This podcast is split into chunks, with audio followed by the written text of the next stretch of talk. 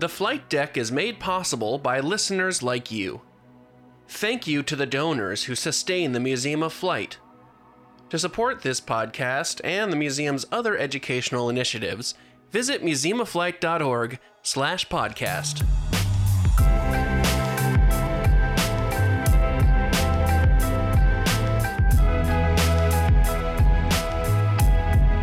Hello and welcome to the Flight Deck, the podcast of the Museum of Flight in Seattle, Washington.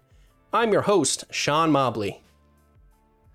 Today is the last episode of this season of the Flight Deck. Since we're going behind the scenes of Curator on the Loose, which is our web series with this season of the podcast, I thought, why not end on one of the more recent episodes to come out?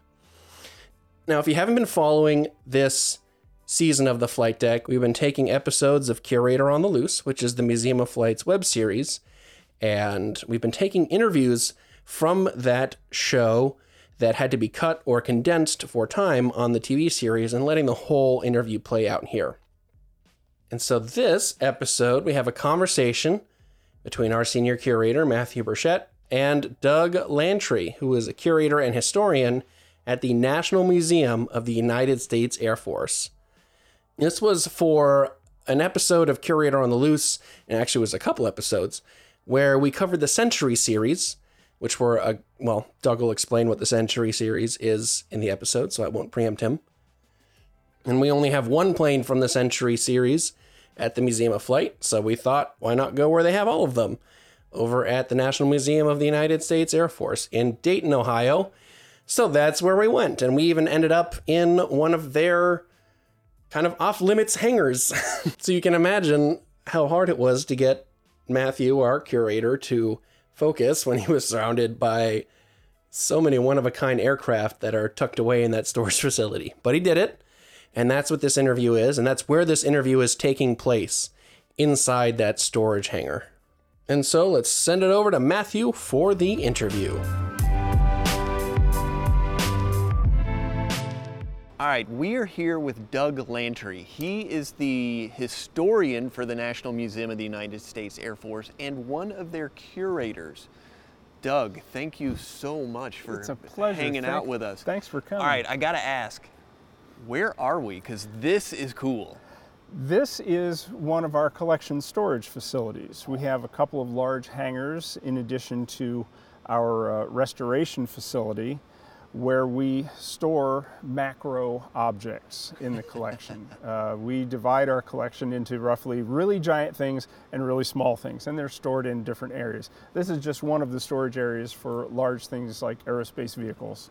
This is amazing. I have already seen so many things in here that I thought I'd never see in my lifetime. This is a visual toy store. Oh, no kidding. Uh, because so many things in here, uh, despite the fact that you know the, some of the wings are detached and they're in pieces, parts, and stuff, uh, the fact that many of these things are unrestored mm-hmm. gives you the ability to glimpse back in time about how did it get this way? What was this like? Where did this come from? What is this thing?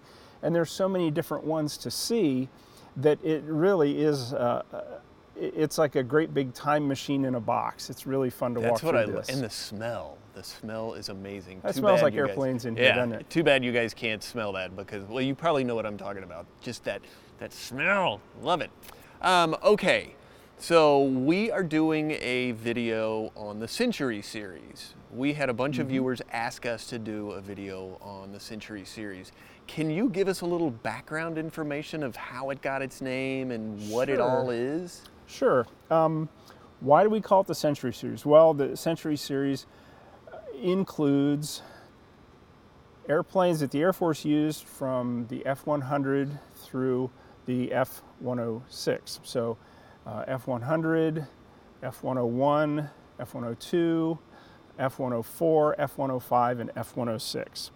And if you draw kind of a box around those airplanes, what you get is Air Force thought about air superiority and fighter bombers and tactical missions and air defense from about the mid to late 1950s in service, some of them into the 1980s. Mm-hmm. So this generation of airplanes were purpose built in large numbers for particular missions, despite the fact that events overcame some of those missions and they weren't used for what they were envisioned for.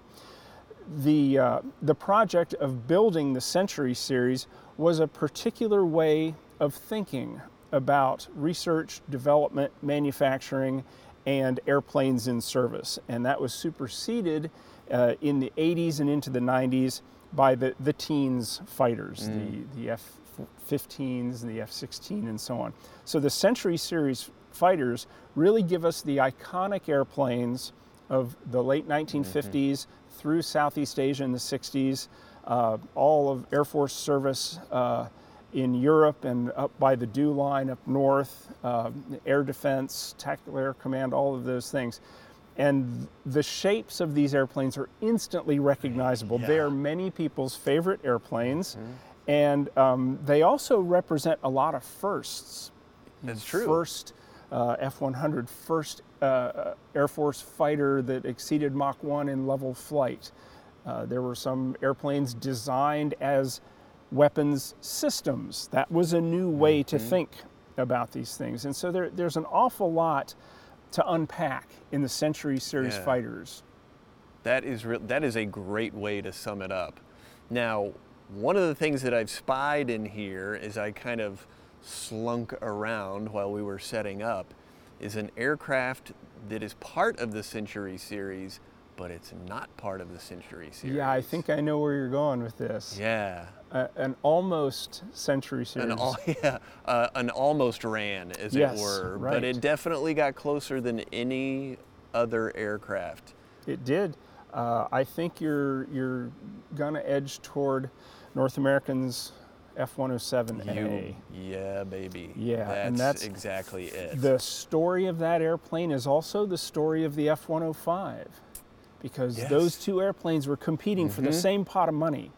So if history had gone somewhat differently, you would see stories and films and pictures of the Southeast Asia conflict featuring F 107s, which to us with our modern eyes is a funny looking airplane. Yeah, and I'm just I'm envisioning that plane in Southeast Asia camouflage and it looks really cool. Yeah, it's well, it, it's a different looking airplane, but for very good reasons. Yeah. Um, you know, why do you put a variable inlet duct on the top of the airplane? The reason you do that is so that it can carry a larger nuclear weapon underneath. Mm-hmm.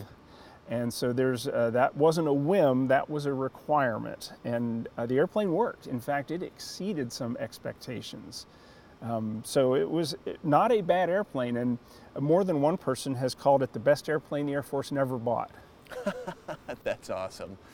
We are not going to go and transition to the F 107 now because we got to lead up to the F 107. So, Doug, thank you so much You're for your help. You're very welcome. Thank um, you for coming to visit with oh, us. Oh, absolutely. And thanks it's... for taking all your viewers through our facility here where oh, you can see so many interesting, neat things. Yeah, this is going to be fun. So we're going to start at the beginning and then we're going to end up at the 107. So that means you have to stay tuned. It's that hook. Have a great time. Woohoo! Thank you. Excellent.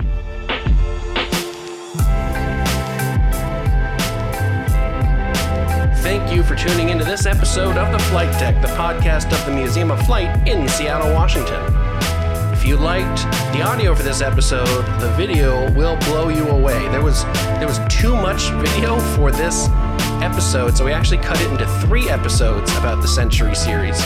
And you can find all three of those on our YouTube channel. If you head to youtube.com and search for the Museum of Flight, you can find it there. And I'll also include a direct link in this episode's show notes, which you can find at museumofflight.org slash podcast. Click on the direct link there. This, like I said, is the last episode of this season of The Flight Deck. I hope you've enjoyed this behind the scenes look at Curator on the Loose. We're going to take a couple of weeks of a break as we put finishing touches on season three of the flight deck. So look for a teaser of that in a few weeks. And then we'll be back for season three. And then we'll do that again for season four, season five. If you've got ideas for things you want to see in future seasons, send me an email podcast at museumofflight.org. I would love to hear from you. If you like what you heard, please rate and review us on Apple Podcasts or wherever you downloaded us from.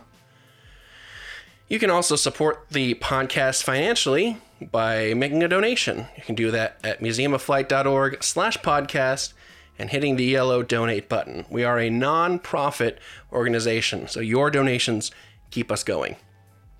You can contact the podcast at podcast at museumofflight.org. I just said that, but never hurts to hear it again. And until next season, I'm your host, Sean Mobley, saying to everyone out there on that good earth, we'll see you out there, folks.